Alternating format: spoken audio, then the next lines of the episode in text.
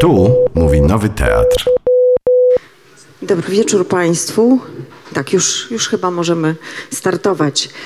Y, Przed chwilą właśnie mówiłyśmy o tym, że intensywność jednego dnia u Virginia Woolf mnie połączyła się z intensywnością tych dwóch dni ostatnich, czyli wczorajszego i dzisiejszego, bo to są takie dni, które nam się złożą w jeden dzień niesłychanie intensywny, który zresztą zapamiętamy chyba, no bo coś się zmienia. Także pani Dalloway wchodzi w życie bardzo intensywnie, w nowe życie. Y, Moimi gościniami są Magdalena Hejdel, dzień dobry. Dzień dobry.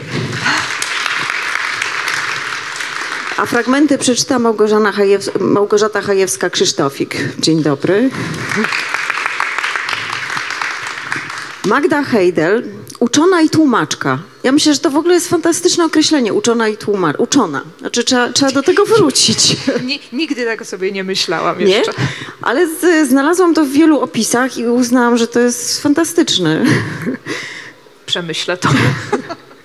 E, Autorka mm, wielu tłumaczeń Virginia Woolf, między innymi e, Między aktami, Pokój Jakuba, eseje wybrane, Niebieska zasłona i autorka przekładów, wielu innych przekładów poetyckich, e, prozatorskich, między innymi Jądro ciemności Konrada, poezję Eliota, Katrin Mansfield mm, w tej serii nowych przekładów właśnie, Alice Oswald, e, Derek Walcott i wielu innych, autorka książek e, monografii.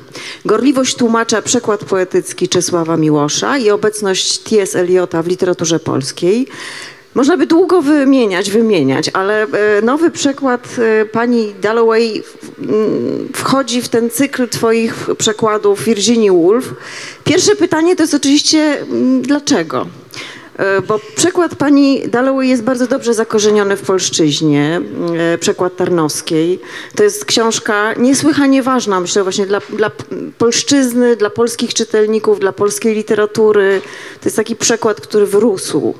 E, Więc dlaczego zdecydowałaś się na ten gest? To, to nie jest trudne pytanie i bardzo chętnie na nie odpowiem, bo Przetłumaczenie pani Dalloway było od jakiegoś czasu moim marzeniem. Rzeczywiście pracowałam y, z tekstami Virginia Woolf od dawna. Pierwszym moim y, y, wolfiańskim tekstem był jej dziennik, który się nazywał Chwile Wolności. To wyszło w wydawnictwie literackim w 2007 roku. Aż trudno uwierzyć.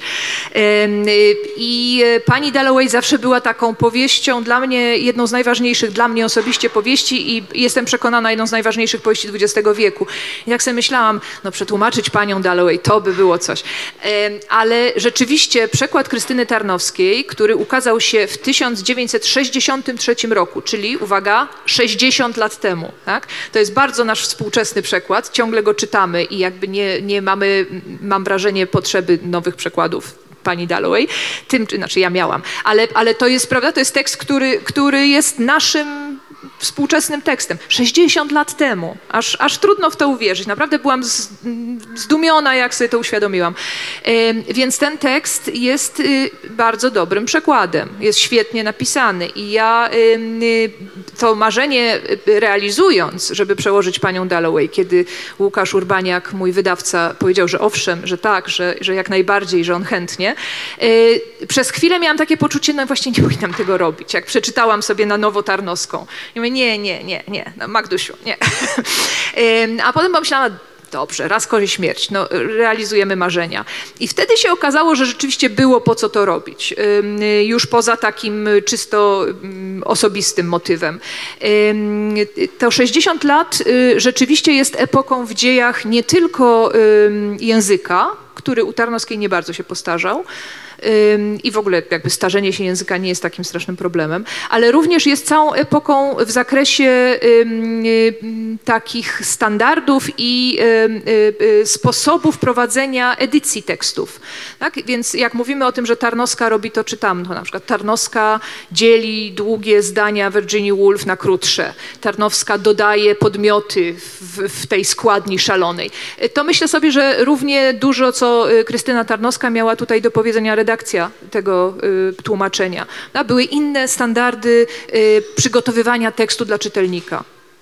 I to zdecydowanie zobaczyłam, kiedy mój przekład już istniał. Przeczytałam go jeszcze raz e, vis-a-vis tekstu Tarnowskiej i zobaczyłam, jak, jak się różnimy tutaj. No a oczywisty trzeci kontekst jest taki, że zmieniło się przez te 60 lat niesłychanie nasze przekonanie co do tego, kim jest Virginia Woolf i jak czytać jej twórczość. Tak, 60 lat temu Virginia Woolf była raczej pomniejszą pisarką modernistyczną, jak o niej y, y, pisywano. Tak? Była tą, nie wiem, psychologizującą, y, kobiecą, mniej ważną, ego, egocentryczną ciotką literatury angielskiej. Prawda? Teraz czytamy ją zupełnie inaczej. Przez te 60 lat przez y, wszystkie te lata, odkąd y, pisze się o Virginia Woolf, myślę, że to jest właśnie mniej więcej to 60 lat, em, wiemy, że jest ona y, znawczynią naszej nowoczesności, że jest ona y, y, pisarką, myślicielką, że y, pisze o historii cywilizacji zachodniej, że pisze bardzo świadomie o historii swojego kraju i roli historii tego kraju w dziejach zachodniej kultury. Wiemy o tym, że technika punktu widzenia, którą doprowadziła do takiej y, y, znakomitej y, cyzelacji, prawda, służy nie tylko temu, żeby się bawić w psychologię, tylko żeby powiedzieć coś bardzo istotnego o człowieku. E, Także, y, no i oczywiście wiemy, to nawet może mm, nie warto dodawać, tak? Wiemy, jak ważna jest Virginia Woolf dla świadomości społecznej, a przede wszystkim feministycznej e, naszych czasów. Co ona zrobiła dla, y, dla nas, y, podmiotów i podmiotek, że tak powiem, prawda? Końca XX i początku XXI wieku.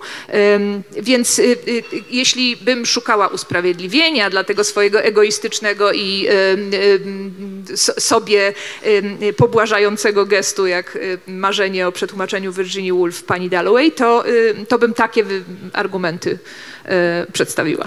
To teraz posłuchajmy. Początku.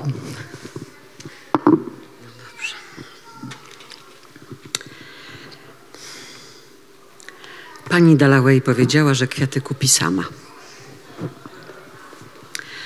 Lucy ma dosyć roboty. Trzeba będzie powyjmować drzwi z zawiasów. Przychodzą ludzie od Rampelmayera, a poza tym pomyślała Clarissa Dalloway, co za dzień świeży, jakby go rozdano dzieciom na plaży. Co za radość, jak skok na głęboką wodę bo właśnie tak zawsze to odczuwała, kiedy z delikatnym skrzypieniem zawiasów, które słyszała i teraz, otwierała w Barton przeszklone drzwi do ogrodu i rzucała się w otwartą przestrzeń. Jak świeże, jak spokojne, cichsze oczywiście niż tutaj było wczesnym rankiem tamto powietrze. Jak plusk fali, jak pocałunek fali, chłodne i ostre, ale dla tej osiemnastolatki, którą wtedy była, także przepełnione powagą, bo stojąc wówczas w drzwiach, czuła, że zaraz wydarzy się coś strasznego. Patrzyła na kwiaty i na drzewa, nad którymi wił się dym, a gawrony wznosiły się i opadały. Stała i patrzyła aż Peter Walsh zapytał: Zaduma wśród warzyw? Tak to było? Osobiście wolę ludzi niż kalafiory. Tak to było? Musiał to powiedzieć któregoś dnia w porze śniadania, kiedy wyszła na taras Peter Walsh. Niedługo ma wrócić z Indii. W czerwcu czy w lipcu, nie pamiętała dokładnie, bo listy od niego były strasznie nudne. Pamięta się te jego powiedzonka, jego oczy, scyzoryk, uśmiech, zrzędzenie, podczas gdy miliony innych rzeczy po prostu zupełnie znikły. Pamięta się jednak, hm, jakie to dziwne, tych kilka powiedzonek, na przykład to o kapuście.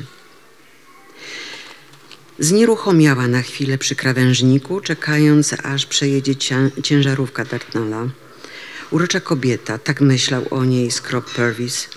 Znał ją tak, jak w Westminsterze zna się kogoś, kto mieszka po sąsiedzku. Ma w sobie coś ptasiego, coś sójki, coś błękitno-zielonego, lekkość, żywość, choć jest już po pięćdziesiątce, a po tej chorobie bardzo posiwiała. O, przystanęła. Nie widzi go. Czeka na przejście, taka wyprostowana. Już ponad dwadzieścia. Nawet wśród ruchu ulicznego albo zbudziwszy się w nocy, czuje się. Clarisa była o tym przekonana, tę szczególną ciszę czy powagę, tę pauzę nie do opisania, to napięcie, choć to może jej serce, podobno osłabione po grypie, zanim odezwie się Big Ben. O, właśnie bije. Najpierw ostrzegawczo, muzykalnie, a potem wybija godzinę, nieodwołalnie. Ołowiane kręgi rozpływały się w powietrzu.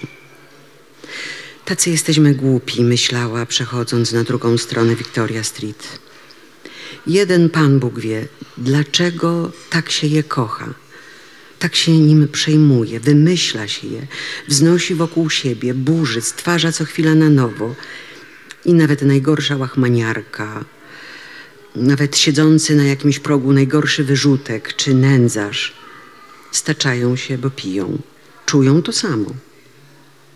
I dlatego była o tym przekonana, w tej sprawie nie pomogą żadne ustawy. Oni kochają życie.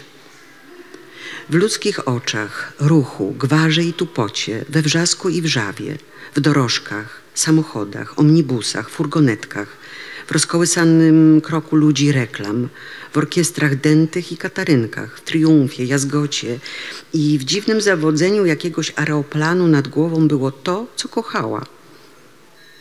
Życie. Londyn. Ta chwila w czerwcu. Ta chwila w czerwcu. Zresztą tak jest zatytułowane twoje posłowie. Y, Powiedz, zacznijmy od pierwszego zdania, bo to jednak poruszyłaś zestaw pierwszych zdań najważniejszych. No i co? Jak to? Dobrze. Jest rytm. Y, y, No, Jak się z tym w ogóle zmagałaś? No bo tak...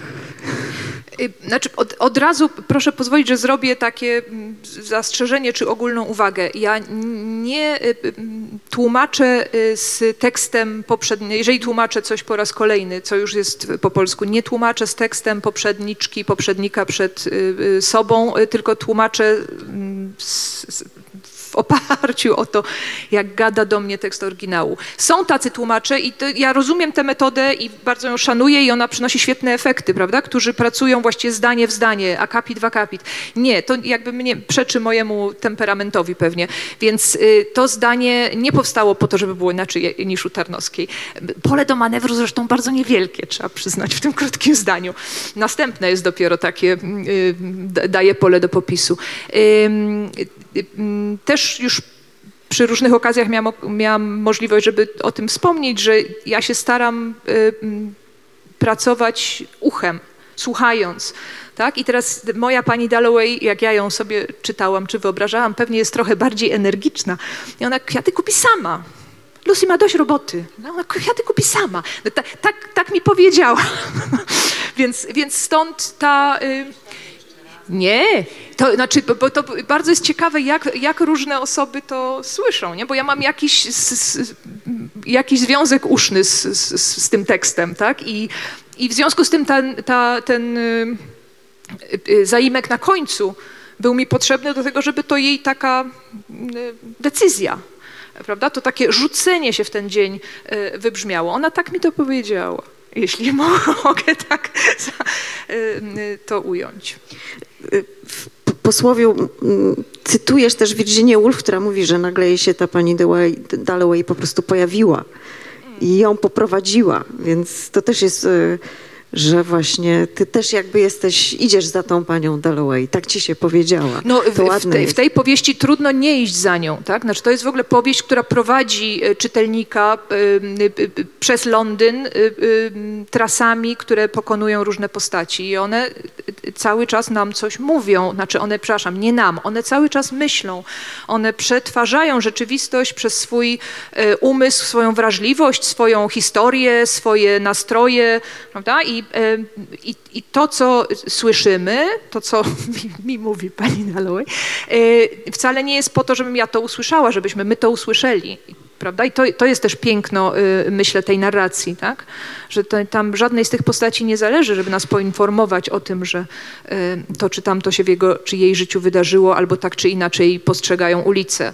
Tylko to się im przydarza, a my jesteśmy tego świadkami. Mamy ten przywilej, że zostaliśmy dopuszczeni do sekretu ich myśli i ich przeżyć. Y, Jest rzeczywiście narrator, narratorka w tej powieści. Bardzo nieliczne są takie momenty, które są od spoza kadru, tak? znaczy spoza, spoza myśli y, y, postaci, z którymi jesteśmy w tym świecie. Y, Natomiast zasadnicza część tej narracji to jest ktoś nam mówi, tak jak w tym, co pani przeczytała przed chwileczką, mówi Clarissa, a potem mówi jej sąsiad z Westminsteru, prawda? I e, świetnieśmy to usłyszeli, on mówi inaczej, innym rytmem e, to, to, to powiedział, prawda? Patrzy na panią Dalloway, która sama patrzyła przed chwileczką na tą samą ulicę. Więc to jest ten system luster, y, takich wzajemnych odbić, prawda? Który, który nam pozwala zobaczyć, jak ten świat y, jest taki pryzmatyczny. Nie? Się roz, y, światło, które tam wpada przez jedną, z jednej perspektywy, przez jedną dziurkę się rozpryska. No właśnie, ruch, rozedrganie, to też było słychać w tym fragmencie. To wszystko jest jakby migotliwe bardzo. Piszesz o tym kubizmie, który tutaj jest zastosowany do techniki pisarskiej. I że to jest jakaś, no, no właśnie to jedno z wielu rzeczy, które tu ona wprowadza, które powoduje, że, że ta powieść jest tak właśnie rozedrgana, tak pełna ruchu, który potem się też przekłada na, na to życie, które zmaga się tutaj jeszcze z, z innymi rzeczami, ale to życie jednak jest dominujące. Y, No, to jest też y, y, wątek z krytyki dotyczącej twórczości Virginia Woolf, który pojawił się stosunkowo niedawno, tak, żeby czytać ją przez wątki w sztuce początku XX wieku, popatrzeć na nią jako na autorkę dzieła awangardowego, tak, dzieła, eksperymentatorkę formalną. Właściwie to wydaje się tak oczywiste, że aż trudno sobie wyobrazić, żeśmy tego nie wiedzieli 50 lat temu, czy, czy że Krystyna Tarnowska tak o niej nie, być może nie myślała jednoznacznie. Y, Natomiast y, no, y, tak jak w sztuce kubistycznej, w y, pisarstwie, to są, ja nie chcę tutaj się za bardzo wymądrzeć, bo za mało się na tym znam, ale, ale wydaje mi się, że to, y, y, co, na co warto zwrócić uwagę, to jest y, próba oddania czwartego wymiaru, tak, czyli czasu. Y, I o ile w sztukach plastycznych, e, prawda, mamy te, ten akt schodzący po schodach, tak, który widzimy w fazach ruchu, y, ale mamy przed sobą płaszczyznę obrazu, tak, czy bryłę rzeźby. Tutaj mamy do czynienia z linearnym dziełem sztuki, tak, czyli z tym, co się rozwija jako opowieść, a zarazem rozwija się jako ciąg słów, jako, jako y, pewna forma zrobiona z języka, który trwa, a nie jest naraz, tak? Więc y, y, trzeba to inaczej ukształtować. No i Wolf posługuje się zarówno, mam wrażenie, tym, tą metodą y, y, y, patrzenia na obiekt na przykład na Londyn, na przykład na, nie wiem, na, na, y, na Regent's Park albo na Clarissa Dalloway, tak, z różnych punktów widzenia niemal naraz, tak, jak i tym takim linearnym przebiegiem, który pozwala nam zobaczyć, jak dzień rozwijając się y, poddany jest czasowi. No, y, więc, więc sądzę, że to rzeczywiście jest y, to takie bardziej seminaryjno, jakieś akademickie myślenie o tej powieści niż takie y, czytelniczo y, y, emocjonalne, prawda? Ale myślę, że tutaj warto zwrócić uwagę, jak bardzo ta nowoczesna forma, to co Wolf się udało, co, nad czym pracować, znaczy udało się, to tak głupio udało jej się, ale co, co stworzyła, prawda? Ten, te, to dzieło sztuki, które stworzyła, jak ono jest skuteczne w tym, żeby powiedzieć nam coś niezwykle istotnego o naszym byciu w świecie nowoczesnym. Zwracasz też uwagę na te dwa wielkie, ważne teksty, które są w okolicy, znaczy w tym czasie powstały, czyli Ulises i Ziemia Jałowa. I na trzeci jeszcze zwracam uwagę, czyli na Catherine Mansfield. Tak, Katrin Mansfield. y, I że to jest istotne sąsiedztwo. No i czas, czyli te pięć lat y, po wojnie, które też tutaj się powtarza właśnie, że oni wszyscy się zas- zastanawiają, a zwłaszcza Peter, co się zmieniło przez te pięć lat. I my patrzymy na ten, na ten czas. No to myślę, że y, y, y, było, była inspirująca szalenie epoka, tak? Znaczy, że, że to jest kultura zachodnia, centrum tej kultury, jaką jest Londyn, po szoku, który zmienił wszystko w percepcji człowieka, w percepcji historii, w percepcji okrucieństwa. Zmielił to społeczeństwo, tak? Pozbawił go mężczyzn, krótko mówiąc, pozbawił go pewnej ciągłości, zostawił trwałe ślady. Y, Będziemy pewnie mówić o, o Septimusie, który jest tą postacią niosącą ten wątek historyczny. Więc zarówno Ziemia Jałowa Eliota, która się mierzy to są wszystko dzieła, które są w, y, 20, w początku lat 20., prawda? Znaczy 22 to jest Ziemia Jałowa Ulysses, 23 to są wydarzenia pani Dalloway oraz Garden Party Catherine Mansfield.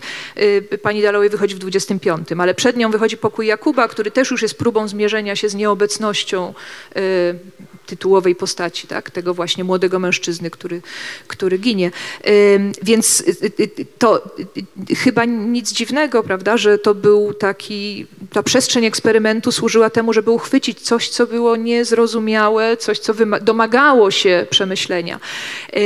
I zdecydowanie tak, to jest powieść o historii, to jest powieść o, y, o tym momencie historycznym, a zarazem o tym, co do niego doprowadziło i jak bardzo y, trudno jest zrozumieć, jak do niego doszło y, oraz jakie są jego skutki, bo my dziś, znowu mam wrażenie, że warto zwrócić uwagę na to nakładanie się planów czasowych i na to zapętlenie, tak? My dzisiaj to wszystko świetnie rozumiemy, bo już nam to ktoś objaśnił i w literaturze, i w historii, i w, i w historiozofii, tak? A, a tu mamy to jakby na gorąco i Wolf, mnie się wydaje, jeden z wymiarów jej geniuszu polega na tym, że ona to tak przenikliwie, a skromnie, prawda, chwyta, tak, opowiadając o kilku osobach, które chodzą po Londynie, opowiada tak naprawdę, pisze traktat o tym, co się stało ze społeczeństwem na skutek I wojny światowej i jak głębokie są rany i jak głębokie są te przemiany, które, które następują. Więc ta nowoczesność, o której przed chwileczką mówiłam, z jednej strony służy mm, y, tego, te, te, temu pokazaniu czasu, z drugiej strony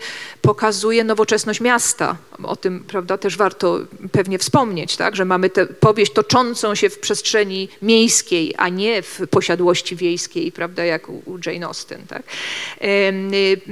I, i, I tempo tego miasta i jego struktura zostaje za pomocą tego awangardowego gestu uchwycona, a zarazem właśnie dziury, y, y, szczeliny, widma, które się wydobywają. Miasta. Tak, o wszystkim, o widmach to jeszcze będziemy mówić, bo to jest niesłychanie ważne, ale myślę o tym mieście.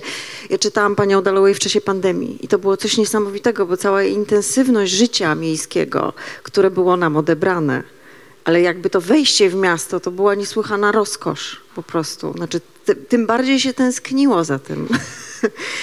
To jest taka powieść, się, która się zmienia, ilekroć ją czytamy, czyli w każdym momencie, w którym ją czytamy, ona jest czymś innym. Na przykład teraz mi się rozłożyła też, można by napisać traktat o znaczeniu kwiatów, poszczególnych kwiatów, które się tutaj pojawiają, aż do suszonych kwiatów. Na pewno istnieje taki traktat. Pe- Pewnie tak. Znaczy, ja nie sądzę, że, żeby istniał taki aspekt tej powieści, którego ktoś gdzieś w jakimś artykule uczonym e, nie opisał, ale to nie znaczy, że nie warto myśleć o niej własną Y, rękę. No i właśnie te stosunki społeczne tutaj są, to też jest niesamowite, jak patrzy ta pani Kilman, czy jak, jakże ona się Kilman. nazywa? Kilman, właśnie. E, To jest niesłychane, to jest to właśnie to ukryta e, pogarda, wyższość, e, no i ta po prostu hierarchie społeczne, które są tutaj w taki sposób rozłożone i to patrzenie nawzajem na siebie. No bo to jest też wielki temat Virginia Woolf, czyli y, struktura społeczna i to, co zostało odziedziczone przez pokolenie początku XX wieku z epoki wiktoriańskiej. Woolf o tym pisze w dzienniku wielokrotnie. Y, są takie znane dość analizy y, stosunku kulturową, że ona była zawsze to wszystko miała, a nie rozumiała losu kucharek i tak dalej. Znaczy, to jest dla niej ogromnie istotny temat, jak się zmienia struktura społeczeństwa, jak, co jest tym dziedzictwem, z którym się musi jej pokolenie zmierzyć, czego nie umie zrobić, co, jej, co, co, co się zmienia niezależnie od tego, czy kto umie, czy nie umie, a z drugiej strony, no właśnie w takim dziele jak, jak pani Dalloway pokazuje ten Londyn z bardzo wielu perspektyw, y, y, y, no właśnie tej hierarchii społecznej, tak? Czyli zarówno mamy rodzinę członka parlamentu i właśnie pani, pani Dalloway jest tą damą z wyższych sfer, tak? nie, trudno wyobrazić sobie nudniejszą bohaterkę, tak? Pani w średnim wieku e, z, z, z dostatniego domu, tak? Żona, żona posła. Z drugiej strony mamy tę y, Sally, która zrobiła karierę przez małżeństwo z bogatym przemysłowcem. Mamy pannę Killman, która jest mm, wykształconą, y, ubogą, czy tam ze skromnego środowiska osobą, która jest skrzywdzona na planie osobistym, jak i na planie historycznym, tak? bo ponieważ odmówiła, to, są takie detale przecudne, tak? odmówiła w czasie wojny zgody na to, że wszyscy Niemcy to mordercy, no to ją wyrzucili ze szkoły i to jej złamało życie, prawda? A, a, a przy tym jej kompleksy są tutaj rozegrane w sposób, ale właściwie kompleksy każdej z tych osób są rozegrane w sposób y, satyryczny, cudownie satyryczny. Znaczy każda z tych postaci jest materiałem na to, żeby z niej ją podkręcić tak? i zrobić z niej em, tako, tak, taki pastisz nie? Pewnego, pewnego usytuowania w strukturze. I tu nie ma odpowiedzi em, typu dobre jest ustrukturyzowane porządnie społeczeństwo, albo odpowiedzi typu trzeba emancypować niższe warstwy. W ogóle y, daleko od tego typu rozstrzygnięć. Tak? Dostajemy taki portret wielokrotny i rozpryśnięty, w którym nagle rozpoznajemy swoje własne pytania, wątpliwości, pozycje, ideologie. No właśnie to jest, tak jak piszesz, y, ta wielka mm, nowoczesność tej powieści, czyli osobowość, która jest y, wieloskładnikowa, wielopoziomowa, y, i te impulsy, którymi oni są, które z nich wychodzą jakby. Jednym z tych impulsów jest pragnienie.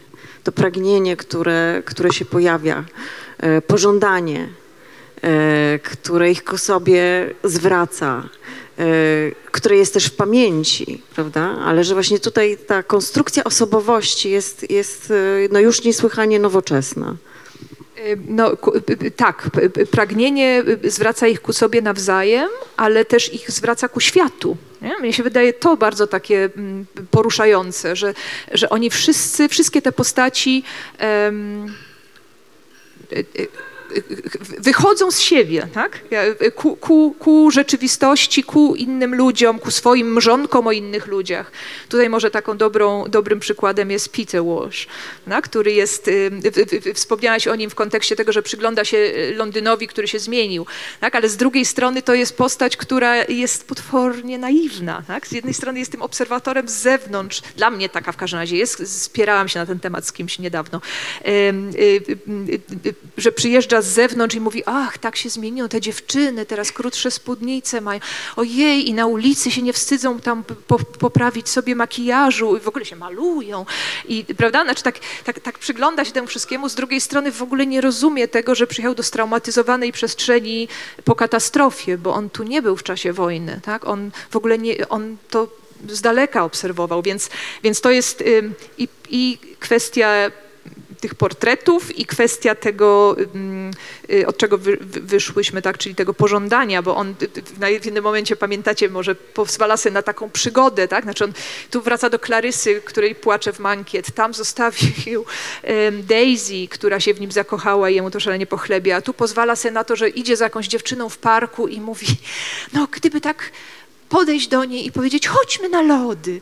Prawda? Znaczy, y, y, y, nie? Znaczy, Ktoś taki, kto jest tak, kto, kto emanuje tym takim pragnieniem przygody, a zarazem taką dzie, dzie, dziecinnością. W przeciwieństwie do tragicznego Septimusa, prawda? który też bardzo by mm, znaczy jakby jego, no to może o Septimusie osobno, tak? Nie chcę na tym samym oddechu. Tak, ale, ale właśnie y, Klarysę jednak wydobądź, wydobądźmy, tak. Nie wydobędźmy, tylko wydobądźmy. No. Klarysa, bo y, cały czas się właściwie można zastanawiać, co w niej jest, dlaczego ona jest taka mocna. Ona jest, prawda? No tutaj to jest ta postać, która jest, y, która jednocześnie czuje się młoda i stara, która, ale jednocześnie myśli o tym, bo ona ma 52 lata. Y, ale jednocześnie myśli o tym, co ludzie o, nią, o niej myślą. Nie jest jeszcze, nie jest jakby wyzwolona z tego innego spojrzenia, ale jednocześnie jest mocne w, nią, w niej coś. Jest mocna w tym życiu. Ym, No, cieszę się, że mówisz o niej jako o mocnej y, postaci, bo y, to też jest taka, taka osoba, dla mnie bardzo żywa, która budzi, podobnie jak Wolf, tak? takie czasami pobłażanie, czy też takie poczucie, że to właściwie nie jest nikt ciekawy. Klarysa jest y, ym, próżna, jest ym, y, snopką, e, jest y, oddana swojej roli pani domu. No tak, tylko to wszystko są spojrzenia na Klarysę z różnych punktów widzenia, a zwłaszcza przez Petera, który cierpi, bo on ją kocha, a, a ona jego nie. No więc, więc tajemnica tej postaci dla mnie y, na poziomie takim konstrukcyjnym, na, na poziomie jak działa literatura, tak, to by było to, że ona jest zbudowana ze spojrzeń. My ją widzimy oczyma różnych ludzi. Ona sama, patrząc na świat i patrząc na innych, mówi nam wiele o sobie. No ale tak naprawdę bardzo dużo jest tych, tych rzutów na nią, rzutów światła, prawda, takich snopów światła z, z zewnątrz idących. Natomiast Klarysa ma... no dla Petera przede wszystkim tę siłę magnetyczną, dla swojego męża Richarda ma siłę magnetyczną, yy, dla, dla, dla wielu innych postaci ma siłę magnetyczną, która jest w ich monologach przerabiana często na, na złośliwości. A sama przeżywa w tej powieści w trakcie tego dnia kilka bardzo głębokich momentów i mam wrażenie, że ona, zwłaszcza w y, ostatniej scenie, w scenie, kiedy kończy się przyjęcie, i Klarysa jest sama, e, że, że dochodzi do, do pewnej samowiedzy, e, którą warto wydobyć, jak się czyta jej portret. Tak? I nie po to, żeby ją ochronić przed e, oskarżeniem o snobizm, e, tylko żeby zobaczyć, jak Wolf, e, jak głęboko Wolf e, wnika w, psychologię, jeśli tak można powiedzieć, tak? bo waham się, bo chciałam powiedzieć w duszę, ale też nie jestem tego pewna, tak? w, w osobowość postaci, którą tworzy, jak daleko, jak głęboko wchodzi, jak, jak, jak, jak głęboko jest gotowa pójść. E, Myślę, że część tej mocy wynika i z tego, że pani Dalloway to jest w jakimś sensie rozpisany na głosy y, portret Wolf. E, Do pewnego stopnia. I znowu też da, za, za dalekie pójście w anegdoty tutaj pewnie byłoby y, mm, nie na miejscu, ale, ale myślę, że y, postać tej kobiety, która ma tą siebie osiemnastoletnią ciągle, prawda, na końcach palców, tak, na skórze ją czuje, a z drugiej strony ma doświadczenie śmierci i, e, i jest w takim momencie, w którym nie jest już tym, kim była. Kiedyś, wie, że będzie kim innym, prawda, to wąskie zaścielone łóżko, tak, ta, prawda, ta taka ta świeca wypalona do, do połowy, pamiętniki z wojen napoleońskich przy łóżku, tak, prawda, to jest taki moment, w którym trzeba się na nowo zdefiniować i myślę, że, że to jest też coś, co, co ta postać nam daje, nam czytelniczkom, ale do czego też była potrzebna Virginia Woolf. No jest też zasłona w rajskie ptaki. To też jest y, to, co już tak wydobył, ale że w tej powieści jest właśnie ta zasłona rzeczywistości jeszcze. Y, y, Interpretacja Wiesława Juszczaka bardzo wpływowa, prawda, że ten moment, kiedy wydyma się zasłona w rajskie ptaki i, i ktoś odsuwa ją ręką, to jest ten moment, kiedy powstaje dzieło sztuki.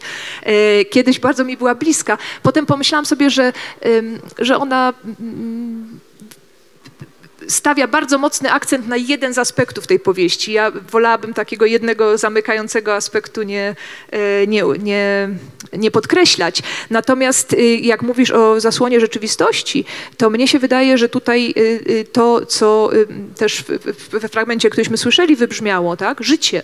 E, Klarysa jest na pewno tą osobą, która, która pożąda życia, która pożąda świata, która jest pełna zachwytu, jest pełna ekstazy.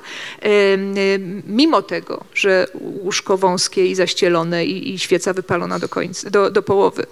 E, Więc te, te rajskie ptaki to jest ten cud życia, myślę, na, na jakimś tam poziomie, który, który się wdziera do. Nie, nie, chce, nie chce przestać dawać o sobie znać. I to też jest oczywiście, jak myślimy o zamkniętym y, życiorysie Virginia Woolf, y, to jest też y, jakoś bardzo przejmujące. Tak, i jeszcze w tej, tak konstrukcyjnie w tej powieści, że kulminacją, finałem nie jest przyjęcie. To też będziemy słyszeć we fragmencie. A może właśnie teraz, e, te, chyba teraz dwa fragmenty. Tak. Ale nie kulminacyjnie. Nie kulminacyjne, natomiast właśnie to, że to nie przyjęcie, tylko coś później.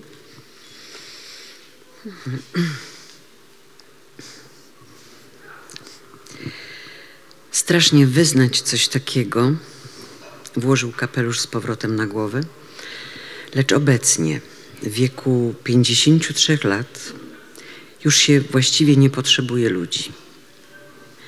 Samo istnienie, każda jego chwila, każda kropla tu, w tym właśnie momencie, w słońcu, w Regent's Park, to wystarczy. To w zasadzie aż nadto. Całe życie jest za krótkie, aby, gdy się już posiadło tę umiejętność, wydobyć pełnię smaku, by wydestylować każdą uncję przyjemności, każdy odcień znaczenia. A jedno i drugie było teraz dużo bardziej uchwytne niż dawniej, o wiele mniej osobiste. Niemożliwe, żeby kiedykolwiek jeszcze cierpiał tak, jak wtedy cierpiał przez Klarisę. Przez całe godziny, oby tylko na Boga nie mówić to tak, żeby, oby tylko na Boga mówić to tak, żeby nikt nie posłyszał. Całe godziny, przez całe dnie nawet nie pomyślał o Daisy. Czy zatem naprawdę jest w niej zakochany, skoro przypomina sobie rozpacz, mękę, straszliwe namiętności z tamtych dni? Teraz to zupełnie inna sprawa. Znacznie przyjemniejsza zresztą, bo prawda jest taka, że to Daisy jest zakochana w nim. I być może z tego właśnie powodu, kiedy statek w końcu odbił od brzegu, poczuł tak ogromną ulgę, bo niczego nie pragnął bardziej niż samotności. Zirytowały go wszystkie te drobne dowody uczucia, cygara, liściki, plet podróżny, które znalazł w kabinie. Po pięćdziesiątce już nie potrzebuje się ludzi. Nie chce się już mówić kobietom, że są piękne. Potwierdzą to prawie wszyscy mężczyźni po pięćdziesiątce, pomyślał Peter Walsh, jeśli tylko zdobędą się na szczerość. A jednak te zdumiewające przypływy emocji, ten wybuch płaczu dziś rano, cóż to takiego było? Co też sobie o nim pomyślała Clarissa? Pomyślała pewnie, że jest głupcem i to nie po raz pierwszy. U źródeł tego wszystkiego tkwi zazdrość. Zazdrość, która jest trwalsza niż wszystkie inne ludzkie namiętności, pomyś- pomyślał Peter Walsh, trzymając scyzoryk w wyciągniętej ręce. Widziała się z majorem Ort, napisała Daisy w ostatnim liście. Rozmyślnie o tym wspomniała, był tego pewien. Napisała tak, żeby wzbudzić w nim zazdrość. Wyobrażał sobie, jak pisząc, marszczy czoło, zastanawia się, czym mogłaby go zranić. No i co z tego? I tak był wściekły. Całe to zawracanie głowy, ta podróż do Anglii, te wizyty u prawników nie służyły temu, żeby się z nią ożenić, tylko żeby ona nie wyszła za kogoś innego. I to go tak męczyło. To go naszło, kiedy zobaczył Klarysę taką spokojną, tak chłodną, skoncentrowaną na sukni, czy co to tam było. Uświadomił sobie, czego mogła mu była oszczędzić, a co z niego zrobiła. Jęczącego, płaczliwego, starego osła. Lecz kobiety, pomyślał, zamykając scyzoryk, nie wiedzą, czym jest namiętność. Nie wiedzą, co znaczy dla mężczyzn. Clarissa jest zimna jak sopel lodu.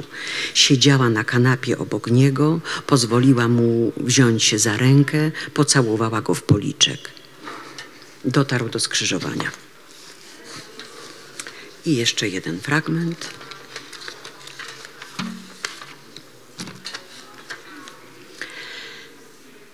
Chciał jednak wejść z czymś w rękach. Kwiaty? Tak, kwiaty, skoro nie ufa się swojemu gustowi co do biżuterii. Każda ilość kwiatów, róż, orchidei, aby uczcić coś, co było, myślcie sobie co chcecie, wydarzeniem. To uczucie do Klarisy, kiedy przy lunchu mówili o Peterze Walshu, nigdy o tym nie wspominają. Od lat o tym nie wspominają. Co pomyślał, ściskając w rękach białe i czerwone róże, wielki bukiet owinięty w bibułkę, jest największym życiowym błędem. Nadchodzi czas, gdy już nie da się tego powiedzieć. Człowiek się wstydzi. Pomyślał, schował do kieszeni parę monet, reszty i przyciskając do siebie wielki bukiet, ruszył w stronę Westminsteru, żeby wręczyć jej kwiaty i powiedzieć jej wprost, a niech sobie pomyśli, co chce. Kocham cię. Czemu ma tego nie zrobić? Przecież to naprawdę cud, kiedy się pamięta o wojnie i o tysiącach tych biedaków, którzy mieli przed sobą całe życie, leżących teraz w zbiorowych mogiłach, już na wpół zapomnianych. To jest cud, że idzie teraz przez Londyn do Clarisy, bo jej by jej po prostu powiedzieć, że ją kocha, czego się nigdy nie mówi, pomyślał. Częściowo z lenistwa, częściowo ze wstydu. A Clarisa? Trudno o niej rozmyślać, chyba że w nagłych impulsach, jak teraz przy lunchu, kiedy zobaczył ją tak wyraźnie. Ich całe życie.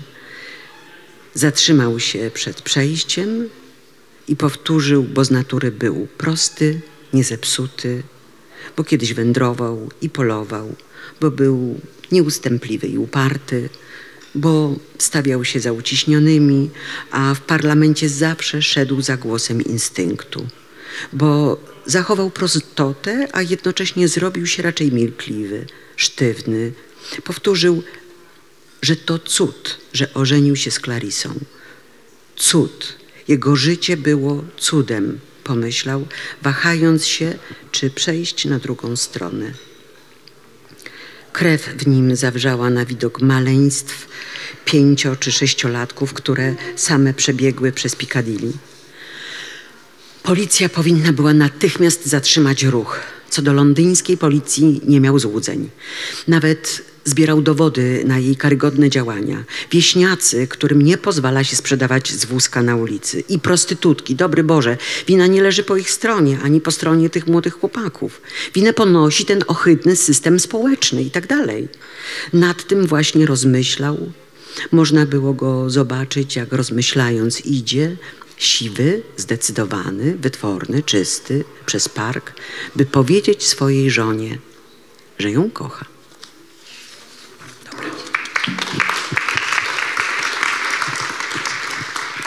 Dwa portrety dwóch y, mężczyzn, ale jeszcze myślę o tym, o tej samotności i byciu wśród ludzi, bo to też jest kluczowe. Ta powieść też jakby jest między tymi y, dwoma biegunami rozpięta, bo jednak oni wszyscy muszą być wśród ludzi, są wśród ludzi i od, odbijają się od tych spojrzeń. Jednocześnie mamy tu pochwałę już niepotrzeb, niepotrzebowania ludzi.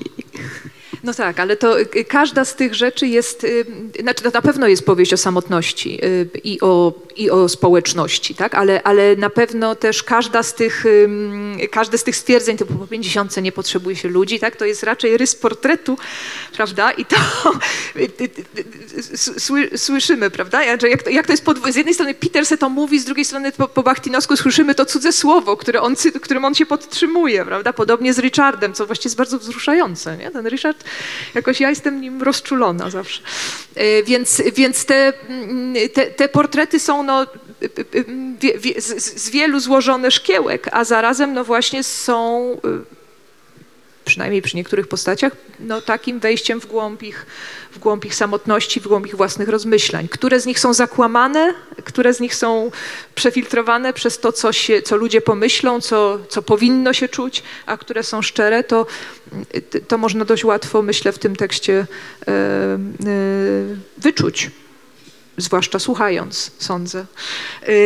Natomiast no, też to jest wątek, który może chciałaś wywołać, a ja jakoś nie zarezonowałam od razu, bo mówiłaś o psychologicznej głębi i o jednostkowości, no to jest czas, kiedy, kiedy ym, zaczyna ym, ym, funkcjonować, czy powstaje psychoanaliza, prawda? Zaczyna funkcjonować ten paradygmat myślenia o człowieku. To, co na zewnątrz, nie jest wszystkim. Jest coś w środku i to coś nie jest tylko tam emanacją woli Bożej, tylko ma swoją zupełnie inaczej opisywalną dynamikę. Z drugiej strony, i to wydaje mi się, że też warto pamiętać, to jest czas, kiedy powstają, powstaje technika y, promieni rentgenowskich. Tak? I, I Wolf wiemy, że była w ogóle zafascynowana osiągnięciami techniki i nauki. Bardzo się interesowała, choć zawsze mówiła, że tego nie rozumie. To w dzienniku jest wiele zapisów ciekawych na ten temat. Ale znowu to jest kolejny język, czy kolejny dyskurs, w którym dowiadujemy się, że człowiek jest przezroczysty, tak? że, człowiek, że człowieka można zobaczyć, co ma w środku. Dosłownie. Tak? Y, y, Więc to też są inspiracje dla y, Wolf po, potrzeby czy, czy poszukiwań takich psychologicznych, żeby spróbować zobaczyć innym, prze, prze, prze, przejrzeć e, e, człowieka, czy jakby tę antropologię zbudować na podstawie właśnie tych nowoczesnych e, i filozoficznie, i medycznie, i, i technicznie wymiarów. No można zajrzeć w głąb człowieka, a jednocześnie tutaj mamy taką no, bunt wobec wizji człowieka, na przykład reprezentowanej przez lekarzy Przez i, medycynę. i medycynę i ten, tę normalność, jaka ma być. No wchodzimy, wchodzi, idziemy w stronę Septimusa i widm. Tak, no wiesz, bo, bo rzeczywiście z tą, to, z tą normą, tak, to, to rzeczywiście jest wielka powieść przeciwko normalizacji, normatywizacji, normalizacji chyba po prostu, tak, że, że, że ktoś wie, jacy mamy być, ktoś wie, jacy jesteśmy i tylko musimy teraz uważać, żeby nie wypaść z formy. Jak wypadamy z formy, mamy się schować, a najlepiej, żeby nas gdzieś zamknięto. No i teraz y, Wolf w tej powieści opowiada o tym, że wszyscy wypadliśmy z formy, tak, że y, kobieta w okresie menopauzy wypadła z formy, że kobieta młoda y, wypada z formy, że kobieta czująca namiętność do drugiej kobiety wypadła z formy, y, że żołnierz, to, to może zostawmy na koniec, tak, oczywiście wypada z formy, ale że, że Peter, który jest y, w tych Indiach, wypadł z formy, bo jest y, y, spoza granic tego centrum, które wyznacza tę normę, prawda, więc, więc to jest też wielkie, myślę, osiągnięcie tej powieści, nie? pokazuje, że nie ma czegoś takiego jak norma i forma, która nas może uratować. I to jest jedna z, jeden z wymiarów rozprawy z, z mm, kulturą wiktoriańską i z tym, z tą, i, i myślenia o tej ranie, o, tej, o tym śmiertelnym ciosie, której kulturze wiktoriańskiej zadała y, właśnie pierwsza wojna światowa. No właśnie, I stąd jeszcze jedno zdanie, jeszcze przepraszam, bo potem sobie zapomnę, że stąd ten portret lekarzy który też ma y, podłoże biograficzne, y, jeśli chodzi o Wolf, własne doświadczenia. Tak, ci lekarze są z jednej strony bezradni, z drugiej strony okrutni. No, znaczy dysponują narzędziem, które pozwala im zarządzać cudzym życiem, normalizować je, y, pod pozorem niesienia im pomocy, a widzimy, że pomocy przynieść nie potrafią, tak? nie, nie są w stanie. Więc tutaj medycyna jest takim, taką przestrzenią, w której się raczej dzieje inżynieria społeczna, prawda, niż, niż y, ulga. To jest czas, kiedy zdefiniowano zespół stresu pourazowego, który wtedy nazywał się shell shock i zaczęto go badać, y, a nie oceniać. Tak? Bo podstawowym sposobem mówienia o tym, co się dzieje tym y, cierpiącym, było powodowanie u nich wstydu i jakby produkowanie takiego poczucia, że oto nie spełnili wymogów normy męskości czy też normy patriotyzmu. No? I dopiero y, w okolicach roku 22 zaczyna pracować w Anglii taka komisja, y, która na, y, na, na, na postulaty lekarzy została stworzona w, przez rząd brytyjski, żeby badać to zjawisko, ponieważ okazało się, że tysiące ludzi występują o renty.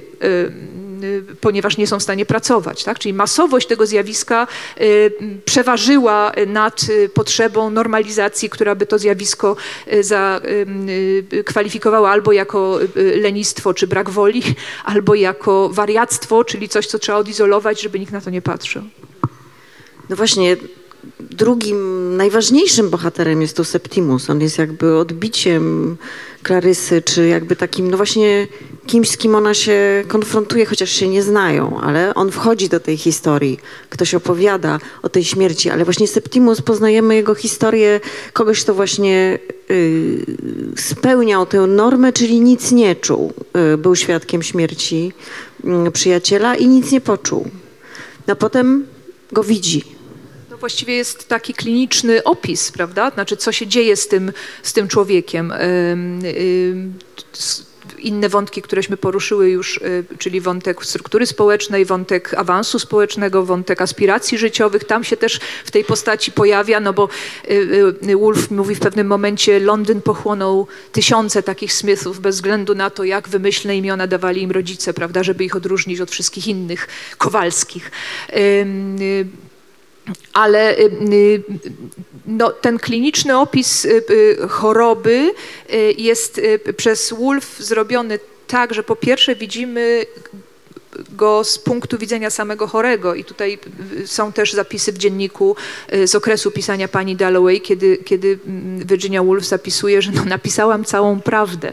Tak Bardzo trudno mi było to pisać, ale napisałam całą prawdę, no, odwołując się do własnych doświadczeń chorobowych. A z drugiej strony widzimy to doświadczenie oczyma y, najbliższej Septimusowi osoby, czyli Rezi. Jego, i, i, I patrzymy na jej cierpienie. Tak? Znaczy to cierpienie jest nie tylko jego prywatną sprawą, tylko jest takim y, y, y, rozlewającym się w przestrzeni międzyludzkiej, rozlewającą się potwornością. No i to pytanie o odpowiedzialność, o to dlaczego, ona w pewnym momencie mówi, dlaczego ja tak cierpię, dlaczego ja muszę tak cierpieć, na które nie ma odpowiedzi, które jest jakoś tam patetyczne, a z drugiej strony jakoś no, bardzo takie aktualne, prawda, dla, dla każdego z nas. Nie? Każdy ma jakiś taki departament w życiu, w którym zadaje sobie to pytanie. Więc y, y, i historia, i y, psychologia, i, y, i ten wymiar taki międzyludzki. Ale oczywiście widma y, wyłażą z przestrzeni Londynu, który jest piękny, który jest radosny, który jest w czerwcowym dniu cudownie się pokazuje, który jest nowoczesny, który ma te wspaniałe środki transportu, którym jedzie ambulans, prawda? Peter się wzrusza, ach, to jest cywilizacja, prawda? Jakiś biedak pewnie nogę złamał i jedzie ambulans do niego, tak? My wiemy, że to jedzie e, do, do Septimusa, który właśnie się zabił. Y, Więc nawet, nawet wieczór jest dłuższy, bo, bo zmieniliśmy czas na letni, prawda? I, no więc więc te, te, mm, te, te widma wyłaniają się z przestrzeni pozornie szczęśliwej, tak? pozornie uładzonej. Minęło pięć lat, zapomnieliśmy. Tak? Ale rzeczywiście jak czytać tę powieść pod kątem widmontologicznym, no to można zobaczyć, że właściwie w każdym epizodzie gdzieś jakaś, jakieś, jakieś potworności się pojawiają. Powieść widmontologiczna czy widmologiczna? Bo piszesz widmontologiczna. No, Tak. Odwołując się do, do tego mm, y, terminu, który, którego nas y, y, nauczył Derrida, prawda? Odwołując się trochę do tego, jak, jak y, pisze Sebald, ym, czyli jakby budując taką przestrzeń, która przy odpowiednio wrażliwym spojrzeniu ujawnia swoją nieciągłość, prawda, z której, której, której chodnik wydaje nam się, że jest twardy pod naszymi stopami, tymczasem otwiera się i wypuszcza to, co w nim tkwi, e, to, co w nim, pod nim e, w tej przestrzeni widmowej istnieje, co nigdy nie znika. Tak? Czyli to była taka powieść o, o nie, prze, nieprzeszłości przeszłości i o tym, że to nas ciągle definiuje, to nas ciągle dotyka. Septimus jest taką postacią, którą dotyka ta y, przeszłość w sposób bezpośredni, w sposób fizyczny i w sposób mentalny oczywiście też, tak? Ale właściwie przed każdą z tych po- postaci jakoś gdzieś świat się ro, ro, ro, ro, roztwiera i wypuszcza y, y, to, czego by się może nie chciało wiedzieć, co pewien rodzaj normalizacji wypycha poza, pod, chowa. To jest, wiesz, y, słowa, tutaj tak działają słowa zgroza i groza. Ono się pojawia w kilku miejscach i to jest właśnie taki, takie, no właśnie coś, co wchodzi w ten świat, jak groza. Nie tylko Septimus używa tych słów, to chyba mówi właśnie jego żona nawet to słowo pierwszy raz, ale ono się, czy potem Klarysa, zgroza. Zgroza to zresztą jest, ja pozwoliłam sobie takiego słowa użyć, również dlatego, że to jest horror, czyli to, co u w Jądrze Ciemności jest tym takim kluczowym słowem, prawda? The horror, the horror. I ja w swoim przekładzie powiedziałam zgroza, zgroza, no i teraz jakoś się tego trzymałam. Zresztą, no y, to y, mo- może taka uwaga marginesowa, ale tłumaczenie tej powieści na wielu poziomach było y, y, y, wyzwaniem wspaniałym. Również na tym, że ta powieść jest zbudowana z takiej sieci wewnętrznych e, powiązań, takich pajęczyn między słowami. E, W pierwszym fragmencie pojawia się to słowo, że Klarysa rzucała się e, w przestrzeń w Burton. To może być trochę dzi- dziwne. Ona tam plunges, tak? Plunge jest takim y, y, słowem, które ma w sobie ruch w dół, ruch w przód, y, tę wodę, która się jakoś rozpryskuje, prawda? Jest takie bardzo też sprężyste, nie? Plunge. No ale Septimus rzuca się z okna i on też plunges. Więc zauważyłam to w jakimś momencie, no i potem maniacko sprawdzałam we wszystkich miejscach, gdzie jest plunge po angielsku, co ja daję i starałam się, musiałam coś wymyśleć, no więc wymyśliłam, że rzucanie się będzie tutaj, czy rzucać, czasownik rzucać się lub nie, będzie, będzie y, tym słowem, które ma szansę obsłużyć ten kontekst. No to jest takie technikalium, tak, ale, ale nie po to to opowiadam, żeby mówić o, o tam tajnikach tłumaczenia tak zwanych, tylko o, to, że, o tym, że to jest y, niesłychanie misternie zapleciony tekst, w którym właśnie każdy z takich elementów znaczy. No właśnie, a takie momenty, jak jesteśmy już przy, przy przekładzie, takie momenty właśnie bezradności, miałaś takie, że Okropnie zabrzmi, jak powiem, że nie, co? Ja nie, nie, nie wiem, czy bezradność jest tym słowem, które bym chcia, którego bym chciała użyć.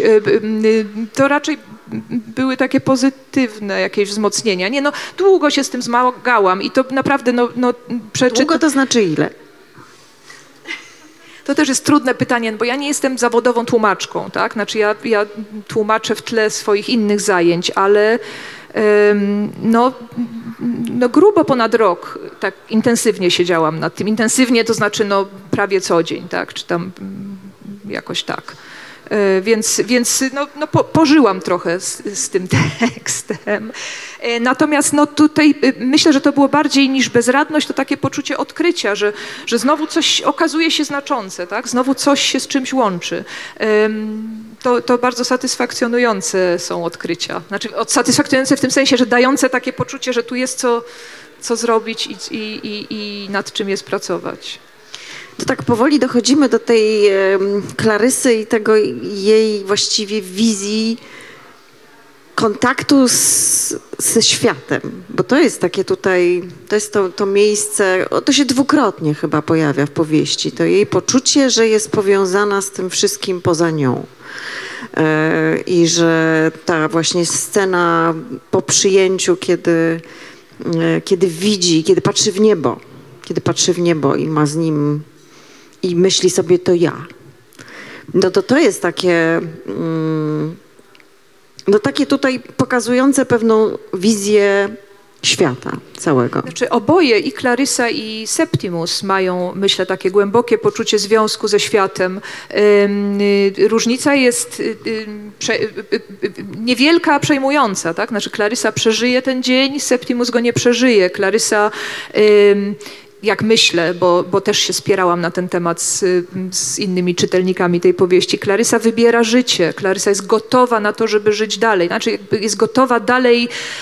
Ym, to znowu zabrzmi teraz jakoś okropnie, tak? jest gotowa dalej cierpieć. Tak? Znaczy jest gotowa na, na, na to, co jej życie przyniesie. Septimus jest w takim miejscu, w którym już nie może y, więcej y, y, tego wytrzymać, co mu życie przynosi, ale to jest chyba taki jeden z bardziej, nie, nie, nie najbardziej, ale jeden z bardziej takich wstrząsających momentów, kiedy on y, szykując się do wyskoczenia z okna mówi, nie chcę umierać, ja nie chciał umierać, życie było dobre, prawda? Dokładnie takie, takie tam zdania padają, nie chciał umierać, życie było dobre. Więc, więc to ten związek ze światem oboje odczuwają jako jakieś zadanie. Y, Septimus w tym swoim szaleństwie chce coś przekazać o świecie komuś ważnemu, premierowi, prawda? Musi to powiedzieć, niech, niech się dowiedzą, tak? Y, y, A Clarissa no, nie ma takich aspiracji, prawda? Ale ma, ale ma ten moment, kiedy patrzy w, w niebo, patrzy na być może siebie samą jako starą kobietę, na takie, takie swoje odbicie w oknie, widzi swoją sąsiadkę, staruszkę, która kładzie się spać, prawda? I, i, i, i... Dzięki. I to już nic nie, nie, nie, nie. I, i, I jest gotowa, żeby wyjść z małego pokoju. To, To co? posłuchajmy. Słuchajmy, zamiast już streszczała to smętnie.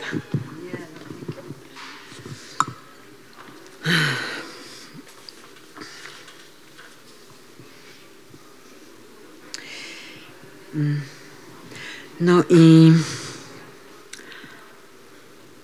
mówiła, nic ich, nic ich już nie rozdzieli. Usiadła przy nim i nazwała go imieniem tego jastrzębia czy kruka, który jest złośliwy i nieszczyplony i przez to jest właśnie taki jak Septimus. Nikt ich nie może rozdzielić, tak powiedziała. I zaraz wstała, żeby pójść do sypialni i spakować rzeczy, ale usłyszała jakieś głosy z dołu. Pomyślała, że to może przyszedł doktor Holmes, więc zbiegła na dół, żeby go nie wpuścić na górę.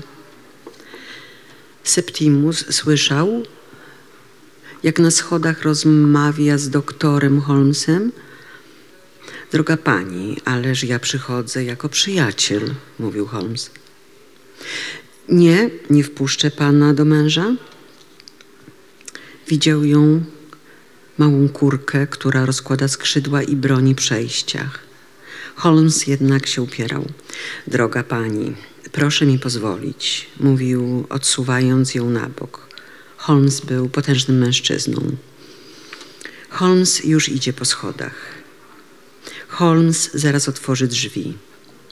Holmes zapyta tubalnie, znowu fochy, co? Holmes go dopadnie. Nie, nie dopadnie go Holmes, ani Bradshaw. Wstając dość niezgrabnie, właściwie przeskakując z nogi na nogę, przyjrzał się z bliska pięknemu, lśniącemu nożowi do chleba pani Wilmer z napisem chleb na trzonku. Ach, takiego noża nie można poplamić. Piecek gazowy? Mm, no to było za późno. Holmes się zbliża. Brzytwa by się nadała, ale Rezja, bo ona zawsze tym się zajmuje, na pewno już ją spakowała. Zostało tylko okno, wielkie okno w kamienicy w Bloomsbury. E, Męcząca, kłopotliwa i dość melodramatyczna sprawa. Otworzyć okno i rzucić się w dół. To było ich wyobrażenie tragedii. Nie, jego czy Rezi, ona jest po jego stronie. Holmes i Bradshaw lubili takie rzeczy. Usiadł na parapecie, ale poczeka do ostatniej chwili. Nie chciał umierać, życie jest dobre. Słońce grzeje. No a ludzie?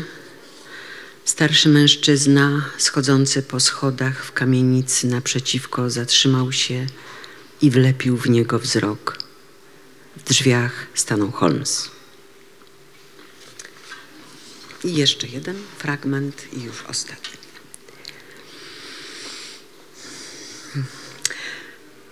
Z jakiej racji bratrzołowie na jej przyjęciu mówią o śmierci?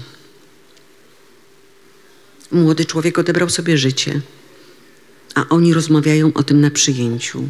Bratrzołowie mówią o śmierci. Odebrał sobie życie, ale jak? Jej ciało zawsze przechodziło przez to, kiedy ktoś nagle wspominał o jakimś wypadku. Suknia na niej stawała w ogniu, ciało płonęło. Rzucił się z okna. Ziemia wyskoczyła w górę. Zardzewiałe szpikulce przeszły przez niego, poraniły go, poprzybijały. Leżał tak, w jego mózgu dudniło łup, łup, łup, a potem zdusiła go ciemność. Widziała to. Dlaczego to zrobił? A ci bratrzołowie opowiadają o tym u niej na przyjęciu.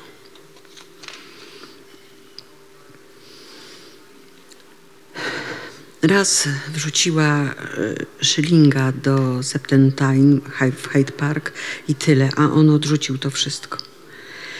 Oni wciąż żyją. Musi wracać do gości. Pokoje wciąż pełne, ludzie nadal przychodzą. Oni przez cały dzień myśli o Barton, o Peterze, o Sali. Oni się zestarzeją. Jedna jest rzecz, która ma znaczenie. Jedna rzecz w jej życiu osnuta gadaniną, zamazana, niewidoczna, zaprzepaszczona codziennie wśród zepsucia, kłamstw, gadaniny. On ją zachował. Śmierć to akt oporu. Śmierć to próba porozumienia, gdy czuje się niemożność dotarcia do sedna, które w tajemniczy sposób umyka. Bliskość się oddala, zwa, zachwyt blednie. Człowiek jest sam. Śmierć przynosi utulenie. A ten młody człowiek, który się zabił, czy rzucił się w dół, tuląc swój skarb? Gdyby trzeba było umrzeć natychmiast, skonanie w tej chwili błogosławieństwem by mi się wydało, mówiła kiedyś do siebie, idąc w dół po schodach w białej sukni. Są jeszcze pisarze i myśliciele. Przypuśćmy, że on miał tę pasję, że udał się do Sir Williama Bradshaw. Do wielkiego doktora, w którym ona wyczuwa jednak coś nieuchwytnego, nieuchwytnie groźnego, który pozbawiony jest płci i rządzy, niezmiernie uprzejmy dla kobiet, ale zdolny do nieopisanego okrucieństwa. Do wkroczenia człowiekowi przemocą w duszę. Tak, o to chodzi.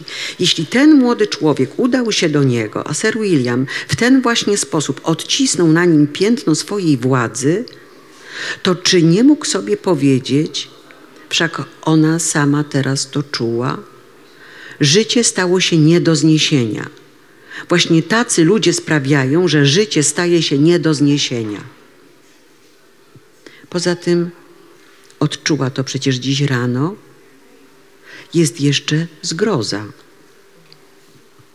obezwładniająca nieporadność. Rodzice wkładają nam je do rąk, życie, i trzeba je przeżyć do końca, przechadzać się z nim pogodnie, choć w głębi jej serca czai się straszliwy lęk. Nawet obecnie. Dość często czuła, że gdyby nie Richard, który siedzi i czyta Timesa, ona może przycupnąć obok niego jak ptak i odżywać po trochu, pozwolić wzlecieć temu niezmierzonemu zachwytowi, pocierać patyk o patyk, jedną rzecz o drugą. Przepadłaby. Jej udało się umknąć, a ten młody człowiek odebrał sobie życie. W pewnym sensie to była jej katastrofa, jej hańba. To kara dla niej. Musi patrzeć jak w głębokiej ciemności znika to mężczyzna, to kobieta, a jej nakazano stać tu w wieczorowej sukni. Zdarzyło się, że knuła, że oszukiwała. Nigdy nie była tak zupełnie godna podziwu.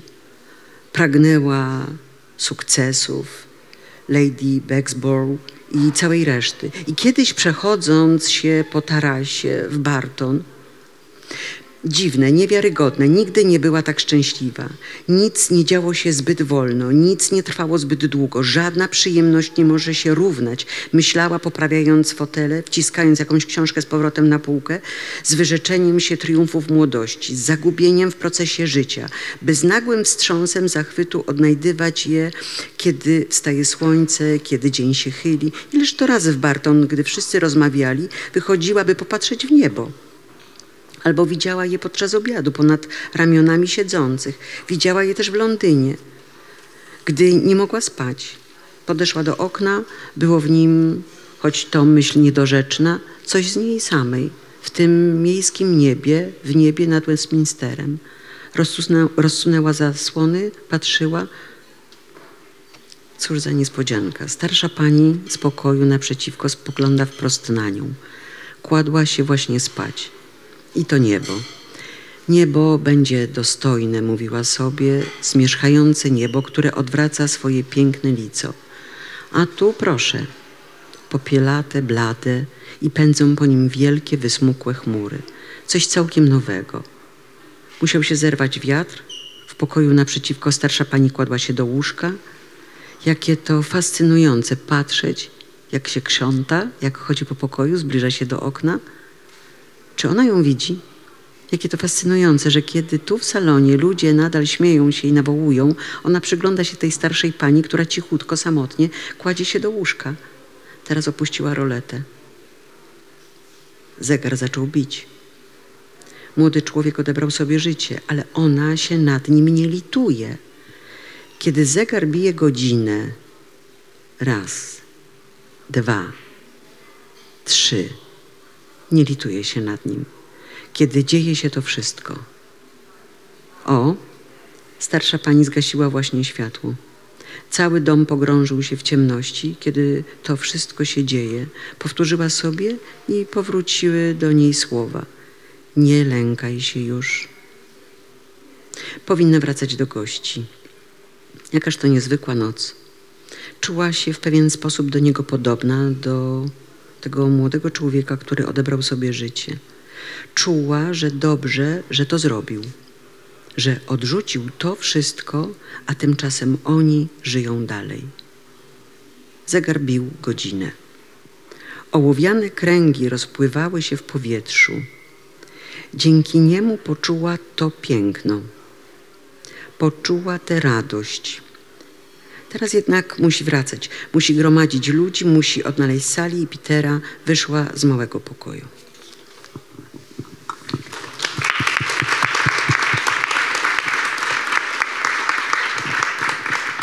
No wszystko tu się kumuluje, o czym mówiłaś wcześniej. Mm, Ale jeszcze jest ładne to stwierdzenie, musi gromadzić ludzi. Że ona właśnie idzie z... gromadzić ludzi. A w tle jest ta zgroza, która jest jakoś połączona z zachwytem tutaj i z poczuciem życia.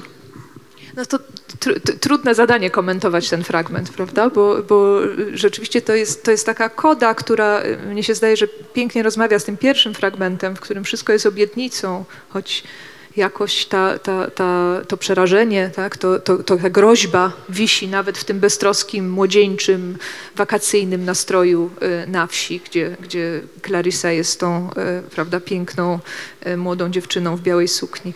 Tutaj jest jakby odwrotnie, tak, odbija się to jedno, jedna scena w drugiej. Dla mnie ta, ta scena jest niezwykle wzruszająca. Muszę powiedzieć, że, że to jest za każdym razem było, jak, jak, jak zresztą te kilka z tych rzeczy, które dzisiaj, wszystkie chyba, któreśmy dzisiaj czytali, były, były jakoś y, dla mnie pamiętne, ale ta, ta scena wychodzenia z małego pokoju, w którym schroniła się po to, żeby jakby przeżyć ten, ten moment sam na sam ze sobą, sam na sam z niebem, sam na sam z, ze swoją starszą panią, tak? E, To no, no jakby tu, tu, tu, nie, nie wiem, czy powiem coś mądrego, przepraszam, zdaje się, że zaczynam się pętlić, Ym, y, y, ale państwo chyba nie potrzebujecie komentarza do tej sceny. Jeszcze Ale Klarysa gromadzi ludzi. Klarysa, prawda, jest Klarysy, to jest Klarysy ym, charyzmat, taki, prawda? Że ona, ona urządza przyjęcia. Ona gromadzi ludzi, ona urządza, ona po prostu pozwala ludziom się spotkać. I jak patrzeć na to w perspektywie y, konstrukcji tej powieści, no to można zobaczyć w niej również ten taki punkt, przez który em, światło wchodzi do tego y, świata, czy pozwala nam się y, przyjrzeć różnym postaciom właśnie dlatego, że Klarysa ich zaprosiła. Em, To jest też taki punkt dla Juszczaka ważny w jego interpretacji, prawda? że tak- to przyjęcie jest dziełem sztuki. Tak? Że to nie chodzi o to, że to jest przyjęcie, tylko to jest dzieło sztuki. No w pełnym sensie tak. No tak, chociaż właśnie to, co ona robi, to nie jest to przyjęcie. To jakby ono nie jest, ono jest jednocześnie, widzimy je z tylu perspektyw, widzimy taką, no, małość tego, tego Tak, wszystkiego. no więc właśnie, prawda? Czy To wielka powieść to. o tym, że, że, że Klarysa y, y, kwiaty kupi sama, bo, bo będzie przyjęcie, potem to przyjęcie jest wielkim zawodem dla czytelnika. To nie, nie o to chodziło, żeby się to przyjęcie odbyło. I tutaj, jeśli mogę wrócić już do Catherine Mansfield na chwileczkę, to opowiadanie Garden Party, które y, y, dało też tytuł jednemu z tomów y, opowiadań Catherine Mansfield, y, jest właśnie taką sceną, prawda? Że, że się odbywa Garden Party w ogrodzie, w którego y, w, ciągu tego dnia wydarza się tragiczna śmierć. Z różnych powodów nie można tej śmierci zauważyć, tak? ale bohaterka y, tego opowiadania doprowadzi do tego, żeby tę śmierć przeżyć. To, jeśli Państwo nie, nie, nie, nie pamiętają tego, to, to kończy się taką, takim, takim dialogiem między tą bohaterką a jej bratem, z którym ona się czuje właściwie jednością, tak? I, i ona płacze, brat ją pociesza, ale nie dlatego, że to ten pan umarł, ten człowiek, ten sąsiad umarł, tylko dlatego, że to było takie piękne zobaczyć go, tak? I e, i, ona mówi do niego, no i do brata swojego, bo wiesz, bo, bo życie jest, zawiesza głos, a on na to mówi tak, tak. I To, to, to jest ta tajemnica, której chyba obie pisarki dotknęły pokazując przyjęcie, targowisko próżności, nie wiem, cały ten y, show, który się z tym wiąże, to udawanie, y, y, z tym momentem, w którym, no, trzeba powiedzieć, bo życie jest tak. I już musimy się powoli zbliżać do końca, chociaż ja bym chciała jeszcze, jeszcze, jeszcze. życie jest. Bo życie jest, ale zanim Państwu oddamy głos, y, właściwie chciałam Cię zapytać o coś takiego, co na początku powinno być powiedziane. Tak się zastanawiałam, no 60 lat ta powieść żyje w Polsce, ale wiesz, jej taka w skrócie recepcja w ogóle w, w Wielkiej Brytanii, taka anglosaska recepcja, czy ona była od razu była ważna? Y, Jak no to tak, było? bo Czy to była jest- ważna w pewnych momentach? O, nie wiem, czy potrafię tak odpowiedzieć. Nie jestem przygotowana tak historyczno-literacko do tego chyba za dobrze. Y, Natomiast no, to jest powieść, która, którą pisze już pisarka ym, uznana, tak? I to jest ta jedna z tych powieści, które y, no, były, były rozpoznane i ważne. Natomiast no, y, recepcja Virginia Woolf w ogóle jest taka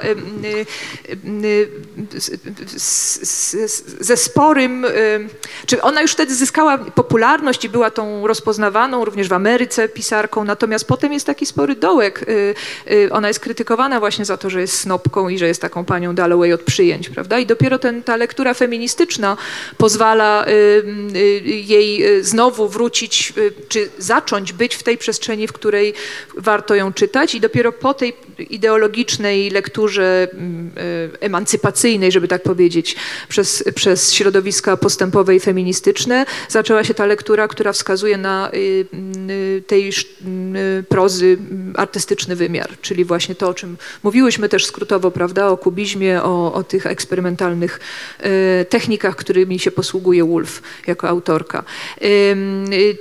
Pani Dalloway jest też powieścią, która pokazuje Londyn, i, y, a Virginia Woolf jest autorką esejów o Londynie. Y, Ona y, właściwie wręcz takie reporterskie teksty napisała, jest taki cykl jej o Londynie esejów i one były drukowane w y, prasie, tak? czyli były tak pokazywane, pokazywaniem obrazków z Londynu, więc, więc też na tym tle myślę pani Dalloway, recepcja pani Dalloway jako powieści o Londynie i powieści o jednym dniu, to tutaj to, to mm, porównanie na ogół jakby nie, mm, niekorzystne dla Woolf w porównaniu z Ulyssesem y, też jest istotnym elementem pewnie tej, tej recepcji. Nie wiem, czy odpowiedziałam na to pytanie, przepraszam, nie byłam tak na wyrywki przygotowana. To jest takie pytanie pomostowe do rozmowy z Państwem. Także teraz zapraszamy. Proszę o inne peszące mnie pytania.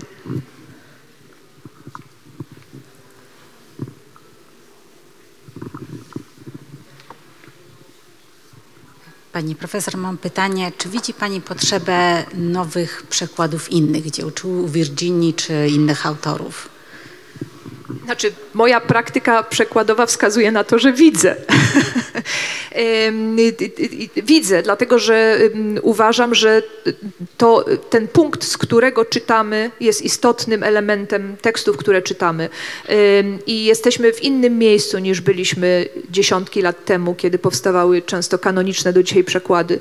Miałam, towarzyszyło to poczucie mi przy tłumaczeniu Jądra Ciemności, którego przekład Anieli Zagórskiej, Zagórskiej powstał w 1930 roku, prawda? przed y, wojną, y, przed rozpadem Imperium Brytyjskiego, przed y, procesem dekolonizacji i tak dalej. I teraz wydaje mi się, że te teksty dzięki swojej arcydzielności, dzięki temu, że są dziełami sztuki, mówią nam dziś po tych doświadczeniach, które już mamy i których nie możemy, i, i, i po tej świadomości widm, które nam towarzyszą, tak? mówią nam co innego niż mówiły najlepszym swoim tłumaczom y, dziesiątki lat temu. Więc uważam, że są takie dzieła, na pewno y, Virginia Woolf i Joseph Conrad y, y, są autorami takich dzieł, które warto, których przekłady warto powtarzać.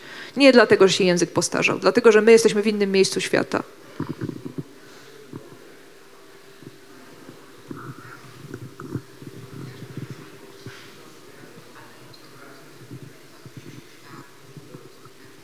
Ja tak słabo widzę, ale chyba nie widzę. chyba nie widzę, więc y, zamkniemy się w tym czasie, który był przewidziany w te... To też jest zysk. To też jest zysk, tak. Książka jest, y, zapraszamy. Zwłaszcza naprawdę w tym czasie teraz tak intensywnym, intensywność tej, tej, tej powieści, tej, tego jednego dnia po prostu działa absolutnie wstrząsająco. Tak mówię o swojej lekturze od wczoraj. Miło mi to słyszeć. Wstrząs to jest do, dobra rzecz czasami. Nie chcę powiedzieć, jak mowa o książce, to chcę powiedzieć, że y, y, bardzo dziękuję y, y, wydawcy, który y, y, mm, y, we współpracy z y, grafikiem y, stworzył tak piękny przedmiot. Y, Bardzo jestem zadowolona z tej okładki. Y, Jest, y, y, pokazuje i historię i współczesność i tę zgrozę i grozę wojenną i do tego ten, ta wyklejka w kolorze y, właśnie nie wiem jak go nawet określić, no nie różowym, tak, y, y, takim jakim, no dobrze, wszystko jedno. W każdym razie jestem, jestem bardzo wdzięczna twórcom książki y, za to, że przyjęła tak piękny kształt. Wydawnictwo Oficyna y, i cała seria nowych przekładów. Cała seria nowych przekładów y, dzieł klasyki. których, no właśnie, Nowy Ulisses Macieja Świerkockiego, y, y, Mansfield moja też w tej serii się ukazała, ale... Józef Konrad. Józef Konrad, no, mój Józef Konrad nie, ale, ale Józef Konrad Maćka Świerkockiego. Y, w tej serii był Kawka, prawda, w przekładzie Łukasza, Łukasza Musiała. Musiała, tak. Świetna seria, bardzo polecam. Tak, i która będzie miała kontynuację, więc zapraszamy. Ulyssesa mijałam przed chwilą w księgarni, zamkniętej księgarni, ale tak pięknie promieniuje na samym e, przedzie. Widać go. Bardzo Ci dziękuję. Dziękuję Ci Ja za ten dziękuję za przekład rozmowę. e, i bardzo dziękuję Państwu. Dziękujemy Pani za czytanie bardzo. za czytanie. I bardzo dziękuję, że Państwu się chciało poświęcić czas na przyjście tutaj. Dziękuję.